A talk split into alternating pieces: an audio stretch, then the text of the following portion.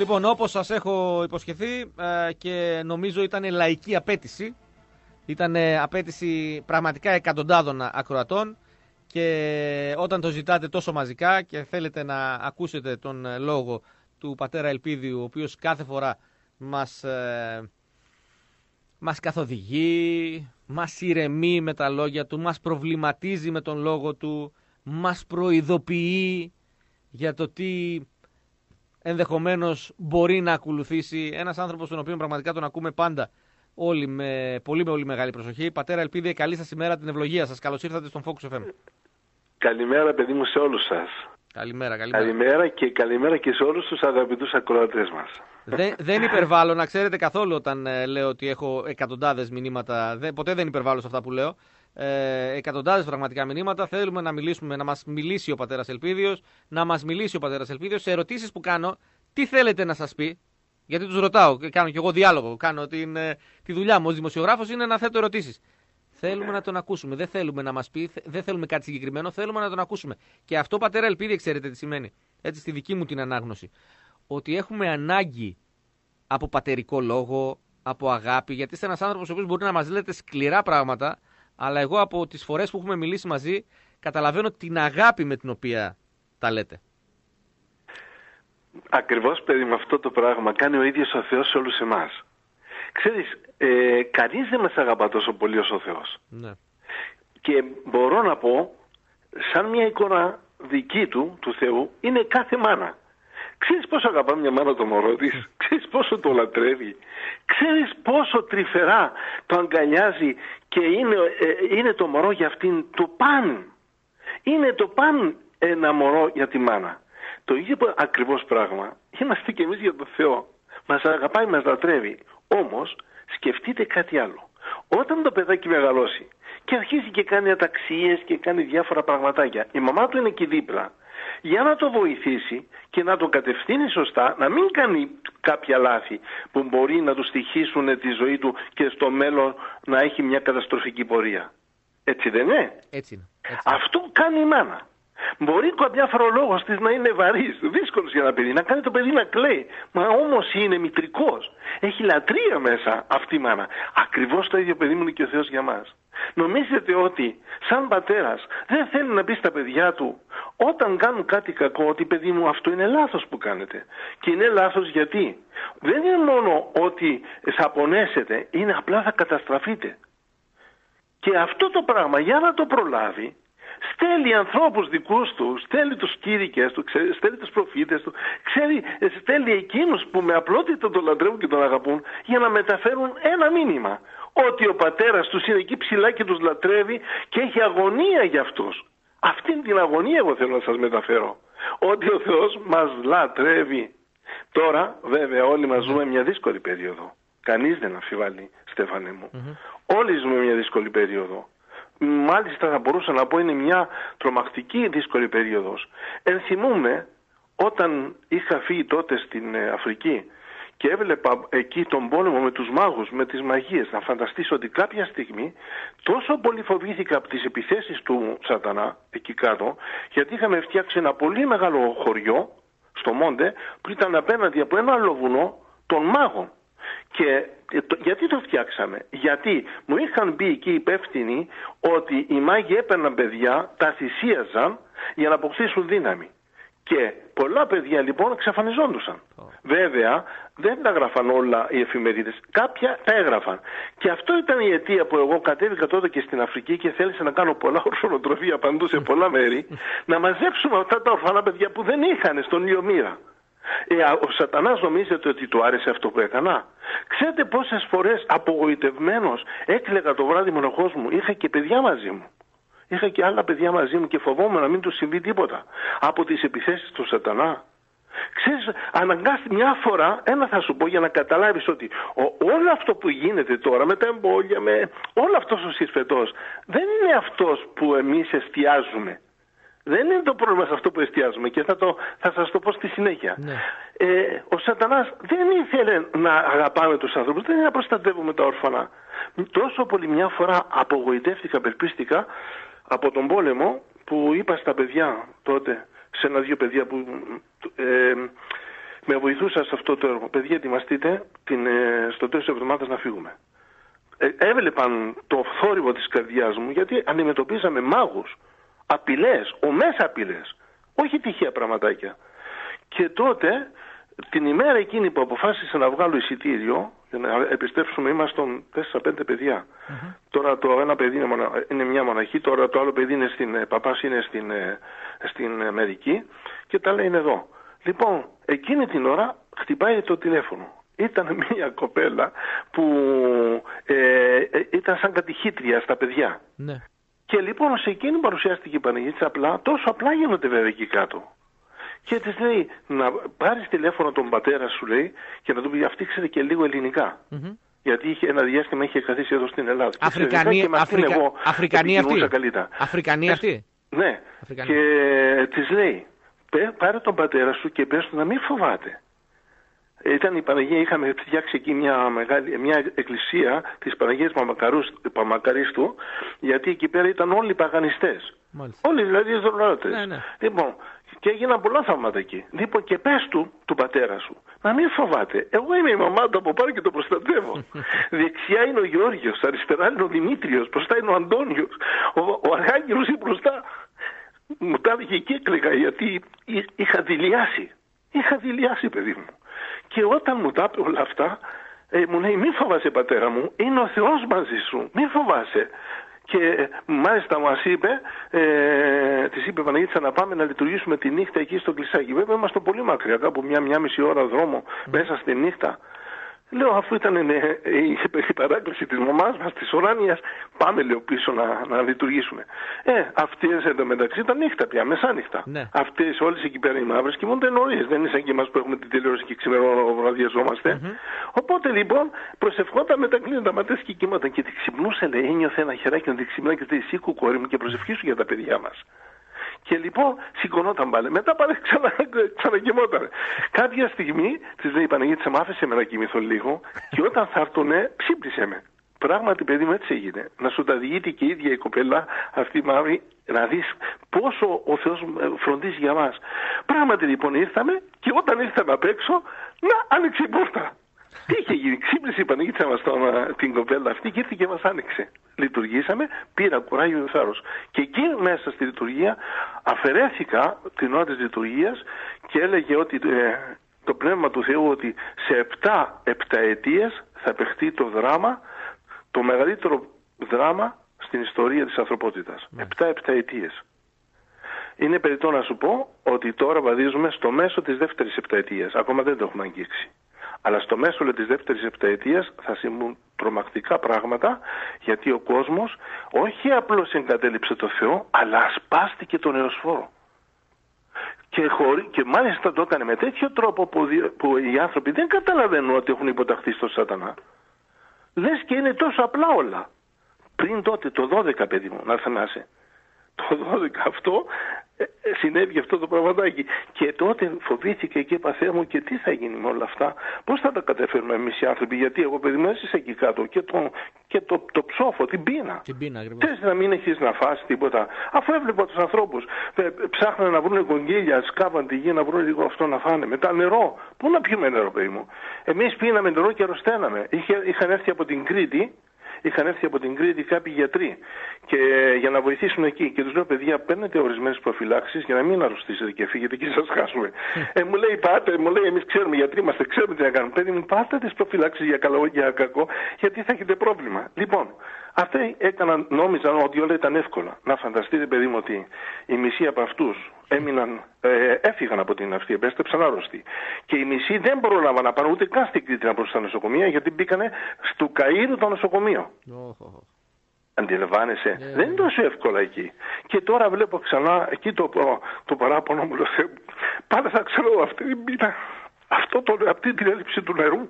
Το νερό είναι κυρίως εκείνο που με... Ξέρετε, κάναμε, ε, κάναμε ε, σκάβαμε, ας πούμε, γεωτρήσεις. Κάναμε γεωτρήσεις για να δώσουμε νερό στα παιδιά να πιούνε. Να, να πιούν νερό. Ξέρεις, παιδί μου, τι είναι αυτό το νερό. Μεγάλη υπόθεση. Δράμα. Και τώρα έρχομαι εδώ, δεν πέρασα λίγα χρόνια και τώρα βρίσκομαι ξανά μπροστά σε ένα φοβερό ομοίωμα. Μια εικόνα της, της Αφρικής. Εκεί δεν είχαμε ρεύμα, παιδί μου. ερχόντουσαν λίγο το ρεύμα και μετά ξαναφεύγαν. Ε, ξαναφεύγε. Δες, φαγητό δεν είχαμε. Νερό δεν είχαμε. Ε, ρεύμα δεν είχαμε. Πετρέλαιο, βενζίνα, πού θα το βρεις εύκολα. Ευτυχώς εμείς και κατεβάσαμε χρήματα κάτω και μπορούσαμε να έχουμε τις, τις μετακινήσεις στις ιεραποστολές. Δεν ξέρω αν αντιλαμβάνεσαι. Αυτά εγώ τα είδα. Τα έζησα και τώρα πάλι θα τα ξαναδώ στην πατρίδα μου. Αλλά γιατί θα τα ξαναδώ στην πατρίδα μου? Για την ασέβειά της. Εγώ εκεί, εκεί παιδί μου πηγαίναμε μέσα στα, στα βουνά, στα δάση και περπατούσαν οι άνθρωποι για να έρθουν να, να ακούσουν τη λειτουργία του Χριστού. Περπατούσαν δύο ώρες, τρεις ώρες και όταν ερχόντουσαν, έχω φωτογραφίες που ήταν μέσα σε, σε ε, ε, ναούς με, με λάσπη φτιαγμένους. Με λάσπη φτιαγμένους, ξύλα λασπωμένα, και γονάτιζαν οι άνθρωποι κάτω. Πήγα να λειτουργήσω σε ναό μια φορά και μου φέρανε με καμάρι ένα μπροστά στην Αγία Τράπεζα, μια υποτυπώδης ξύλινη κατασκευή, ναι, και μπροστά από ένα, ένα τσουβάλι το οποίο το κόψα στη μέση και με χαρά μου έδειξαν πια το ότι είχαν ένα τάπητα κάτω μπροστά στην Αφή, μπροστά στην Αγία Τράπεζα. Και όμως ήταν γονατιστοί, έκλαιγαν, προσευχόντουσαν όλοι μαζί. Και έβλεπες το Θεό να είναι εκεί μέσα. Και τώρα είμαι εδώ στην Ελλάδα και λέω, καλά, ζω τώρα στην Αφρική, ζω. Μα εκεί υπήρχε ευσέβεια. Εδώ τώρα τι είναι? Χριστιανικός κόσμος. Πολιτικοί, οι πολιτικοί μιλούν για τον Χριστό και τον, και τον κυνηγούν. Κάνουν από του κόσμου τα άσεμα και, και τα, τα ανόητα. Έφτασα στο σημείο τώρα, παιδί μου, τώρα να διδάσκουν στα σχολεία πράγματα ανήθικα για τα παιδιά μας. Και εμείς εκεί κάτω διδάσκαμε στην Αποστολή πόσο ο άνθρωπος είναι το πιο πολύτιμο ενώπιον του Θεού, πλάσμα του Θεού. Και πρέπει να είμαστε ηθικοί, να τον αγαπάμε τον Θεό και να αγαπάμε τον συνάνθρωπό μας. Ο ένας να βοηθά τον άλλον, να μην κάνουμε ασχήμες πράξεις. Και εδώ να μην, να μην βλέπουμε τίποτα. Και τώρα εδώ πέρα τα τελείως αντίθετα. Εκεί δηλαδή όλοι είμαστε γονατιστικοί, προσευχόμαστε για να παρακαλάμε τον Θεό. Και τώρα εδώ οι αρχιερείς, οι κληρικοί, πολλοί λένε πράγματα που δεν στέκουν. Προσβάλλουν την, την Αγία Τριάδα, προσβάλλουν την ουσία της πίστης μας που είναι η Ανάσταση, και επιβάλλουν στους ανθρώπους τώρα να παίρνουν ιατρικά κατασκευάσματα που αν λίγο είχαν μυαλό θα καταλάβαιναν ότι δεν είναι έτσι όπως τους τα λένε κάποιοι ειδικοί, πίθεν ειδικοί. Εγώ τι να πω, είμαι τόσο πολύ στεναχωρημένος, και όλο αυτό το έργο, παιδί μου, ναι, το τι θα γινόταν το ήξερα από τότε από την Αφρική. Γιατί έλεγε ότι θα, θα φύγουν οι άνθρωποι από κοντά μου, και εκεί μάλιστα στην Αφρική άκουσα και, και εκείνο το άλλο το παράξενο, όταν θα δεις, λέει, που θα ενωθεί η πολιτική με την Εκκλησία. Όταν θα είναι αυτά, δεν συνδέονται, θα είναι συνδεδεμένα τόσο πολύ μεταξύ τους η, η πολιτική και η Εκκλησία, τότε θα αρχίσει το μεγάλο κακό. Γιατί θα υποτάξει το κράτος την Εκκλησία στα σχέδια του, τα νήθικα. Και η Εκκλησία, για να μην χάσει τα χρήματα που θα παίρνουν αυτοί και οι ιερείς, θα αναγκάζεται να λέει σε όλα ναι. Τότε θα με προδώσουν, λέει, όπως με πρόδωσε ο, ο, ο Απόστολος μου ο Ιούδας, για τα χρήματα και τη δόξα, να μην χάσουν τη δόξα. Και τώρα βλέπω ξανά αυτή την, την ατιμία. Πώς να μικρεί η ψυχή μου, παιδί μου? Έλατε. Πώς να μικρεί η ψυχή μου? Πριν λίγες μέρες έκανα ένα λάθος μεγάλο. Πήγα μπροστά στην εικόνα του Χριστού. Δεν άντεχα, α, βλέπω αυτές τις εικόνες που έρχονται από το μέλλον, αυτά που θα συμβούν.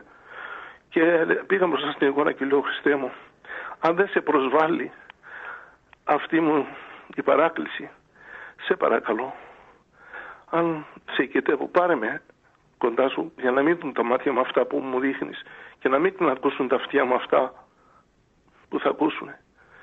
Μετά βέβαια το κατάλαβα ότι λυπήθηκε εκείνος, γιατί θέλει να είμαστε πιστοί, δυνατοί, να μην φοβόμαστε. Μου θύμισε την μικρούλα μου, την Ελπιδούλα, που ήταν έντεκα χρονών και θυσιάστηκε, και μου λέει, θυσιάστηκε το κοριτσάκι σου, και εσύ τη Λιάς. Θυσιάστηκε η αδερφούλα της, δώδεκα χρονών, η πίστη, η αγάπη που ήταν εννιά, και εσύ δηλειάς. Θυσιάστηκαν τόσα μου κοριτσάκια, η Κατερίνα, η Μαρίνα μου, η Ειρήνη μου, η Χριστίνουλα μου, η Βαρβάρα, όλα αυτά τα κοριτσάκια με τα ουράνια που ήταν μικρά, δεκαπέντε, δεκαέξι, δεκαεπτά, δεκαοκτώ χρονών, μικρά παιδιά. Ο Γεώργιος, ο Δημήτριος, ο Σεβαστιανός, ξέρεις πόσα παιδιά, παιδί μου, και εσύ δηλειάς. Τα δικά μου τα παιδιά δεν πρέπει να δηλειούν. Ντράπηκα, πίστεψε με, ντράπηκα και του είπα, συγγνώμη Θεέ μου, δεν θα το ξανακάνω. Απλά δίνε μας δύναμη και κουράγιο. Δηλειώ, γιατί βλέπω όλα σου τα παιδιά να υποφέρουν αυτή τη στιγμή. τους διώχνουν από τις δουλειές. Τους, το, τους αναγκάζουν να κάνουν το εμβόλιο και αν δεν το κάνουν, τους διώχνουν από τις δουλειές. Αναγκάζονται να εγκαταλείψουν τις δουλειές τους. Πώς θα ζήσουν αυτά τα παιδιά, Θεέ μου? Πολλοί παίρνουν το εμβόλιο όχι γιατί το πιστεύουν, αλλά γιατί δεν έχουν άλλη επιλογή. Πώς θα ζήσουν τα παιδιά τους? Κατάλαβες, το λέω, εσύ είσαι πατέρας και νιώθεις αυτό που σου λέω. Την περασμένη εβδομάδα, παιδί μου Στέφανε, ναι, παντρεύτηκε ένα αντρόγυνο και οι δύο γιατροί. Και οι δύο απολυμμένοι. Και οι δύο απολυμμένοι. Για να μην κάνω το εμβόλιο, απολύθηκα και παντρεύτηκα. Φτωχά μεν, αλλά είπα το ξασμένα δε. Και είπε, και ο Ιησούς μας παρηγοράει, και θέλει αυτό να πω σε όλα του τα παιδιά. Να μην φοβούνται. Γιατί τώρα θα φανεί η δόξα του. Τώρα θα αγιαστεί, λέει, το όνομά του. Τώρα θα αγιαστεί σε όλους εκείνους που τον αγαπούν. Τώρα θα ξεχωρίσει η ήρα από το σιτάρι. Και μην ξεχνάς, η ήρα είναι το άχυρο. Άχρηστο, θα το πάρει ο άνεμος. Όλοι αυτοί θα είναι οι ηγέτες, εκκλησιαστικοί και πολιτικοί, σαν το άχυρο που θα τους πάρει οι ηγέτες, γιατί δεν στάθηκαν σωστά να ομολογήσουν την πίστη τους στο Θεό, αλλά υπέκυψαν τελείως στις σατανικές, εωσφορικές απαιτήσεις των πολιτικών. Και το στάρι θα είμαστε όλοι εμείς που τον πιστεύουμε και τον αγαπάμε. Γι' αυτό εγώ ζητώ από όλους τους ανθρώπους, εκείνους που πιστεύουν στον Χριστό, να μην φοβούνται τώρα. Γιατί λέει ότι τώρα έρχεται η δόξα του, τώρα θα δοξαστεί. Και χάρηκα πολύ ψυχή μου όταν ξέρω ότι τώρα θα δοξαστεί. Αλλά θα δοξαστεί γιατί? Γιατί τώρα ο καθένας μας θα δείξει με ποιον πάει. Με τον Σατανά ή με τον Ιησού. Τώρα θα τον δοξάσουμε με την πίστη μας και τη λατρεία μας. Θα, κλεισού, θα κλείσουν και τις εκκλησίες. Εξάλλου μην ξεχνάς ότι η ίδια η Αποκάλυψη το προφήτεψε αυτό. Ναι. Και πολύ μεγάλοι προφήτες. Ότι θα έρθει καιρός που θα είναι η κληρική ασεβέστερη όρο και ένας από αυτούς θα γίνει κορυφαίος ηγέτης και φίλος του αντίχριστου, θα είναι ο ψευδοπροφήτης. Και τώρα ζούμε μια ημιτασιών κατάσταση που όλοι λένε ότι πει το κράτος. Το κράτος μας δίνει τα χρήματα, πρέπει να επακούσουμε στο κράτος. Ό,τι και να μας πει. Μα το ίδιο πράγμα γινόταν και με τους, και με τους, ε, ε, τότε με τους Ρωμαίους αυτοκράτορες. Τότε είχαμε τους Ρωμαίους αυτοκράτορες και κυνηγούσαν τους χριστιανούς και τους δίναν στα θηρία και τους έπαιρναν τα σπίτια και τους σταματούσαν τους μισθούς. Τώρα ποιοι θα το κάνουν αυτό? Δεν τόρμαει να το κάνει το κράτος. Και θα βάλει την, τους εκκλησιαστικούς, όχι την εκκλησία. Εκκλησία, είπαμε, είναι ο Ιησούς και όσοι αυτοί που τον αγαπούν και τον πιστεύουν, αυτή είναι η εκκλησία του. Οι εκκλησιαστικοί, αν θέλουν, μπορεί να είναι με τον Χριστό, αλλά μπορεί να πάνε και με τον διάβολο. Μην ξεχνάς ότι οι αρχιερείς των Ιουδαίων έλεγαν ότι ανήκανε στην Εκκλησία του Θεού, αλλά υπηρέτησαν εκείνη τη στιγμή για, για να σταυρώνουν τον Χριστό με ποιον? Με τον Θεό ή με τον Σατανά? Να προσέχουν λοιπόν, θα ήθελα να πω στους αγαπημένους μας πατέρες και εκκλησιαστικούς ηγέτες, είναι καιρός που πρέπει να προσέχουμε, μην κάνουμε τέτοιο σοβαρό λάθος και προδώσουμε τον αγαπημένο μας Ιησού, τον προδώσουμε όπως τον πρόδωσε ο Ιούδας. Γιατί αυτό το καρφί, παιδί μου, της προδοσίας ενώπιον του Θεού είναι πολύ μεγάλο. Είναι μεγάλο. Και θα το καταλάβετε αυτό, γιατί πολλοί από αυτούς όχι απλά θα τον προδώσουν, αλλά θα σκίσουν και τον άραφο χιτώνα της ενότητας των εκκλησιών. Και θα υπάρχουν σχίσματα και διαιρέσεις μεγάλες. Σχίσματα και διαιρέσεις μεγάλες. Θα τα δείτε αυτά. Τώρα έχουν ξεκινήσει, αλλά Θέλω... ακόμα σε λίγο να δείτε τι έχει να γίνει. Να ρωτήσω δύο, πρα... δύο πραγματάκια, πατέρα μου, και είναι συγκλονιστικά όλα όσα μας λέτε και γι' αυτό σας αφήνω το χρόνο και το χώρο να, να απλώσετε τη σκέψη σας, γιατί πραγματικά είναι λίγο βάλσαμο στη ψυχή μας ο λόγος σας. Ε, θα επισκεφτεί ο Πάπας το Άγιον Όρος. Αυτό ε, υπάρχει σαν είδηση. Αυτό τι μας λέει? Πριν χρόνια είχε έρθει ένα παιδί μου, ένας μοναχός εδώ, από το Άγιον Όρος. Και εγώ τότε είχα επιστρέψει από την Αφρική και έμενα για λίγο εδώ πέρα, ετοιμαζόμουν ξανά να, να μαζέψουμε τι χρειαζόταν για να ξαναφύγουμε. Mm-hmm. Λοιπόν, ήρθε και εκείνη την ημέρα, το βράδυ, έλεγα, Θεέ μου, λέω, ευλόγησε το Άγιον Όρος, έρχεται και ο, ο, ο φίλος μου και ο αδερφός μου, ο Τάδε, δεν θα πω το όνομά του. Mm-hmm. Και εκείνη, εκείνη το βράδυ είχα ένα συγκλονιστικό όραμα. Παναγία μου, τι σκληρό ήταν και αυτό. Ότι το Άγιον Όρος θα μολυνθεί, λέει. Θα μολυνθεί και το παλικάρι αυτό που ερχόταν ο μοναχός θα ζήσει για να δει την ατύμωση του Αγίου Όρους. Δεν ξέρω ποια είναι αυτή η ατύμωση του Αγίου Όρους, αλλά έλεγε ότι θα ατιμαστεί και θα μολυνθεί το Άγιον Όρος. Δεν ξέρω λοιπόν, δεν θέλω να σχολιάσω τίποτα περισσότερο, γιατί νομίζω ότι όλοι έχουμε ε, μυαλό για να καταλαβαίνουμε. Αν και τώρα τελευταία το μυαλό μας δυστυχώς έχει πρόβλημα. Έχει, παιδί μου, έχει χαθεί η ισορροπία της λογικής. Έχει Πρώτα... χαθεί, μόνο αυτό θα πω, ότι η αίσθησή μου είναι δυστυχώς και στεναχωριέμαι πάρα που το λέω, πολύ που το λέω, μέρος του Αγίου Όρους έχει ήδη μολυνθεί, πατέρα μου. Παιδί μου, έτσι είπε η Παναγία, έτσι είπε το Πνεύμα του Θεού. Αλλά για κάποιο λόγο γίνεται αυτό που λέτε. Ε, ναι, άκουσε παιδί μου, πρέπει να γίνει και αυτό, γιατί μετά το μόνο που μπορώ να πω τώρα με πολύ σιγουριά και με πολύ πόνο, uh-huh. γι' αυτό όταν με πήρες και μου είπες ότι θέλω να μιλήσω, δεν ήξερα τι να πω αλήθεια αυτή τη στιγμή, γιατί είμαι συγκλονισμένος από όλα αυτά που βλέπω να έρχονται. Ε, είναι, ζω δύο φορές ένα δράμα. Πριν έρθει και όταν θα έρθει. Mm-hmm. Βέβαια, ένα κομμάτι θα δω μονάχα, όχι ολόκληρο, αλλά αυτά τα υπόλοιπα τριάμιση χρόνια που σας είπα θα είναι πολύ σκληρά για, την, για τον κόσμο. Mm-hmm. Γιατί θα επιτρέψει ο Θεός τώρα, του οποίου η οργή είναι σαν ένα αναμένο ηφαίστειο που ήδη αρχίζει και δραστηριοποιείται. Mm. Και νομίζουμε ότι θα κάνει μια έκρηξη και θα σταματήσει. Θα βγάλει ο Σιλάβα και θα σταματήσει. Θα σας ρωτήσω, το λαπάν μας έχει σταματήσει να βγάζει λάβα? Όχι. Πόσο καιρός έχει περάσει? Ε, χρόνια ολόκληρα, δεκαετίες. Καταλαβαίνετε, έτσι μοιάζει αυτή τη στιγμή και η οργή του Θεού. Σαν ένα εφέστιο που βράζει, αλλά είναι πολύ πικραμένος για τους ηγέτες που έβαλε. Τους οποίους λέει δεν τους αναγνωρίζει πλέον σαν δικούς του ηγέτες. Δεν είναι, λέει, αυτοί οι οδηγοί που έβαλε στην Εκκλησία του για να οδηγήσουν τους πιστούς. Γι' αυτό, γι' αυτό... θα δώσει Πνεύμα Θεού πλέον σε πολλούς ανθρώπους να αντιλαμβάνονται ποια είναι η αλήθεια. Και παρακαλάει όλα του τα παιδιά για ο Θεός, τώρα, τώρα, τώρα, εάν πιστεύουν ότι υπάρχει ο Θεός, όσοι πιστεύουν, δεν αναφέρεται μόνο στα δικά του τα παιδιά που τον πιστεύουν από το πρωί μέχρι το βράδυ, αλλά και σε όλα εκείνα που ζουν, λες, και είναι μόνο, η ζωή είναι μόνο αυτό που ζούμε τώρα εδώ.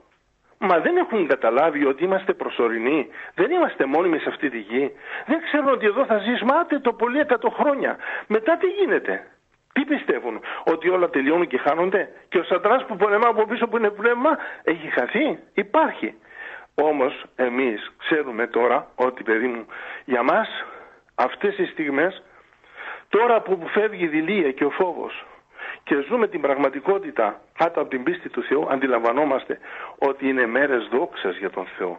Γιατί όλοι αυτοί τώρα που τον αγαπούν τον Ιησού με όλη τη δία της καρδιάς τους, αυτοί τώρα θα τον δοξάσουν με την ομολογία τους. Παιδί μου, ξέρω ότι θα έρθουν φυλακές, θα έρθουν εξορίες, θα σταματήσουν τους μισθούς των άξιων, των πιστών mm. ανθρώπων. Θα γίνουν πολλά πραγματάκια.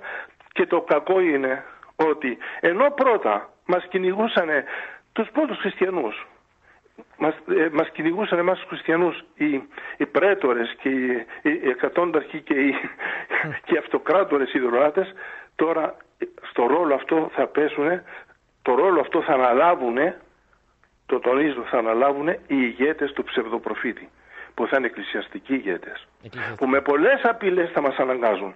Αλλά θέλω να, να πω σε όλους εκείνους που πιστεύουν στον Θεό, να μην φοβάστε. Τώρα είναι η ώρα να δείξουμε και εμείς τελικά ποιον αγαπάμε. Εκείνοι έδειξαν ότι αγαπούν τον Νεοσφόρο, έδειξαν ότι αγαπούν τη Φιλαργυρία, έδειξαν ότι αγαπούν τις δόξες και τιμές και τις θέσεις. Εμείς τώρα θα, δι... θα δώσουμε σε όλους να καταλάβουν ότι εμείς αγαπάμε τον Ιησού, έστω και αν αυτό χρειαστεί, όπως τα μικρά μας και τα κοριτσάκια, τα αγοράκια που θυσιάστηκαν για εκείνον, να θυσιαστούμε ναι. πάλι για εκείνον. Έχετε... Είναι η ώρα ξανά του μαρτυρίου και της μαρτυρίας. Ξαναήρθε ο καιρός του μαρτυρίου και της μαρτυρίας. Θα είναι μια πολύ όμορφη, δοξασμένη περίοδος, αλλά σας λέω δεν είναι η τελική, ναι. γιατί ο πραγματικός αντίχριστος ακόμα δεν έχει έρθει και ούτε θα έρθει ακόμα τώρα. Πρέπει πρώτα να περάσουμε την ημιτασιόν αυτή ε, ε, αντίχριστη περίοδο, όπου ενωμένη πολιτική και κάποιοι εκκλησιαστικοί, όχι όλοι, κάποιοι εκκλησιαστικοί και πολιτικοί θα συνεργήσουν στο να διώξουν, να ευτελίσουν και να, να τσαλακώσουν τις υπολείψεις των πιστών ανθρώπων. Όμως αυτό θα είναι για μας μια πρώτη μορφή δόξας για τον Θεό, Μάλιστα. γιατί θα τον ομολογήσουμε. Πατέρα, ελπίδι, παιδί μου, τώρα άκουσε να δεις τι ναι, θα συμβεί. Ναι. Ε, ο Θεός ενεργοποίησε την οργή του. Τώρα πλέον είναι πολύ σημωμένος. Για, τα, για την απιστία των πολλών ανθρώπων. Υπάρχει ένα τόξο μεγάλο που η μία του άκρη αγγίζει την Ρωσία. Η άλλη άκρη αγγίζει το Ισραήλ. Ενδιάμεση σταθμή Κωνσταντινούπολη και Περσία. Mm. Θα γίνει τέτοιος πόλεμος, τέτοια ανακατοσούρα, που, να το θυμάστε αυτό που θα σας πω, τα σκανδιναβικά κράτη σε λίγο δεν θα υπάρχουν, όπως τα ξέρουμε. Η Γερμανία για τρίτη φορά θα προκαλέσει το κέντρο του Τρίτου Παγκοσμίου Πολέμου που έχει ξεκινήσει εδώ και πολύ καιρό με διάφορες μορφές. Η κατάρρευση των τραπεζών θα είναι τέτοιας μορφής που συνδεδεμένη με την διακοπή του ηλεκτρικού ρεύματος θα επιφέρει ένα ανομολόγητο χάος. Δεν θα μπορεί να γίνεται καμιά συναλλαγή εύκολα. Θα σταματήσουν οι μηχανές, θα σταματήσουν τα πάντα, γιατί όλη μας η ζωή είναι βασισμένη πάνω στον ηλεκτρισμό. Θα είναι τέτοια μορφή η καταστροφή που όλοι οι άνθρωποι που έχουν χρήματα δεν θα μπορούν να πάρουν χρήματα. Από πού? Αφού δεν θα λειτουργούν τα έι τι εμ. Αντιλαμβάνεσαι, παιδί μου, τι έρχεται? Αντιλαμβάνεστε τι έρχεται? Και αντί όλοι μαζί να πούμε Θεέ μου, όλοι να ενωθούμε, να πούμε Θεέ μου, συγχώρεσέ μας, φώτισε τους ηγέτες μας και βοήθησε μας, συγχώρεσέ μας. Δεν στρεφόμαστε στο Θεό.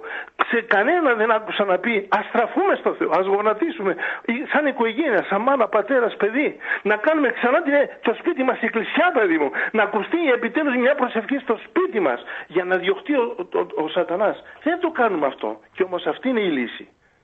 Αυτή η λύση. Ξέρεις πόσες φορές, παιδί μου, φοβήθηκα για αυτό που έρχεται? Θα γίνει η Ιταλία, η Γαλλία, θα πάθουν τέτοιες καταστροφές, το Βατικανό θα χτυπηθεί, η Γερμανία θα πλημμυρίσει στο αίμα. Η Ελλάδα, πατέρα?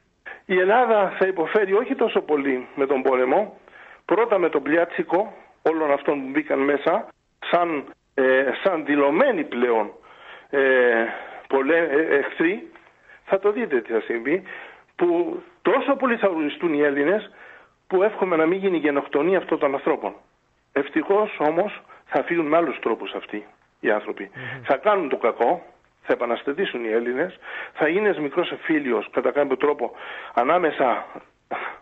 Δεν, δεν ξέρω αν θα είναι εμβολιασμένοι ή ανεμβολίαστοι ή αν θα είναι αυτοί που καταλαβαίνουν την αλήθεια και αυτοί που ζουν στο ψέμα, mm-hmm. αλλά οι πολιτικοί, όλοι αυτοί που βλέπεις τώρα στην εξουσία, δεν θα υπάρχουν πια. Θα είναι οι θέσεις τους κενές. Γιατί ο οργισμένος λαός θα έχει τέτοια, τέτοιες φωνικές ε, ε, εκδηλώσεις απέναντί τους που αυτοί τέλειωσαν, δεν θα ξαναφανούνε. Μετά το κακό βέβαια θα είναι μεγάλο, γιατί ο ψόφος και η πείνα θα, θα θεργέψουν. Έχετε μιλήσει και άλλες φορές για φυσικές καταστροφές. Αχ, παιδί μου, άστες αυτές, άστες αυτές, γιατί δεν θέλω να πω ούτε να, αυτή τη στιγμή να προβληματίσω τι θα συμβεί, τι θα γίνει, γιατί εκεί που θα γίνει θα έχει σχέση με τα κέντρα εξουσίας.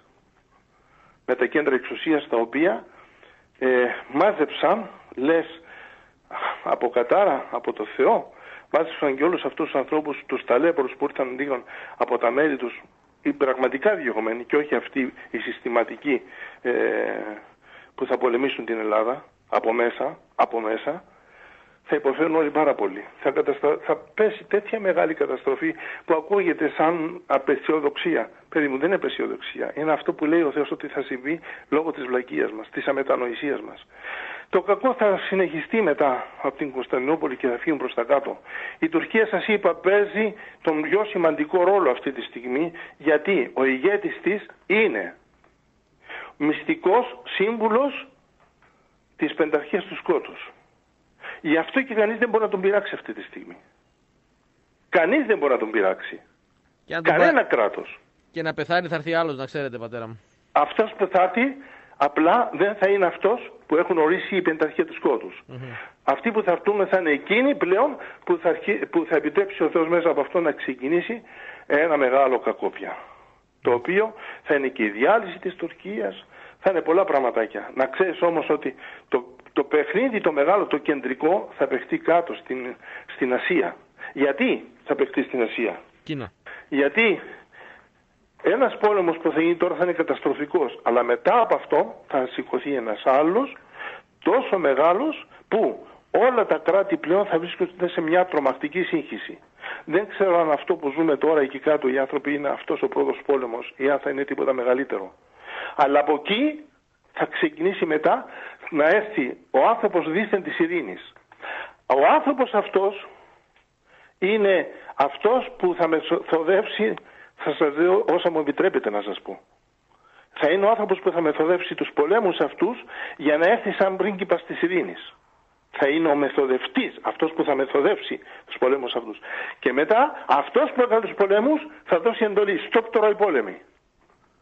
Αυτός που τους ξεκίνησε, αυτός και τους σταματήσει. Μάλιστα. Και τότε θα τον δουν σαν πρίγκιπα της ειρήνης, θα τον αποδεχτούν οι εκκλησιές και τότε οι εκκλησιές αυτές όλες ε, μαζί με τον ψευδοπροφήτη θα υποταχθούν σε εκείνο. Όμως θα συμβούν εκεί πολλά πράγματα.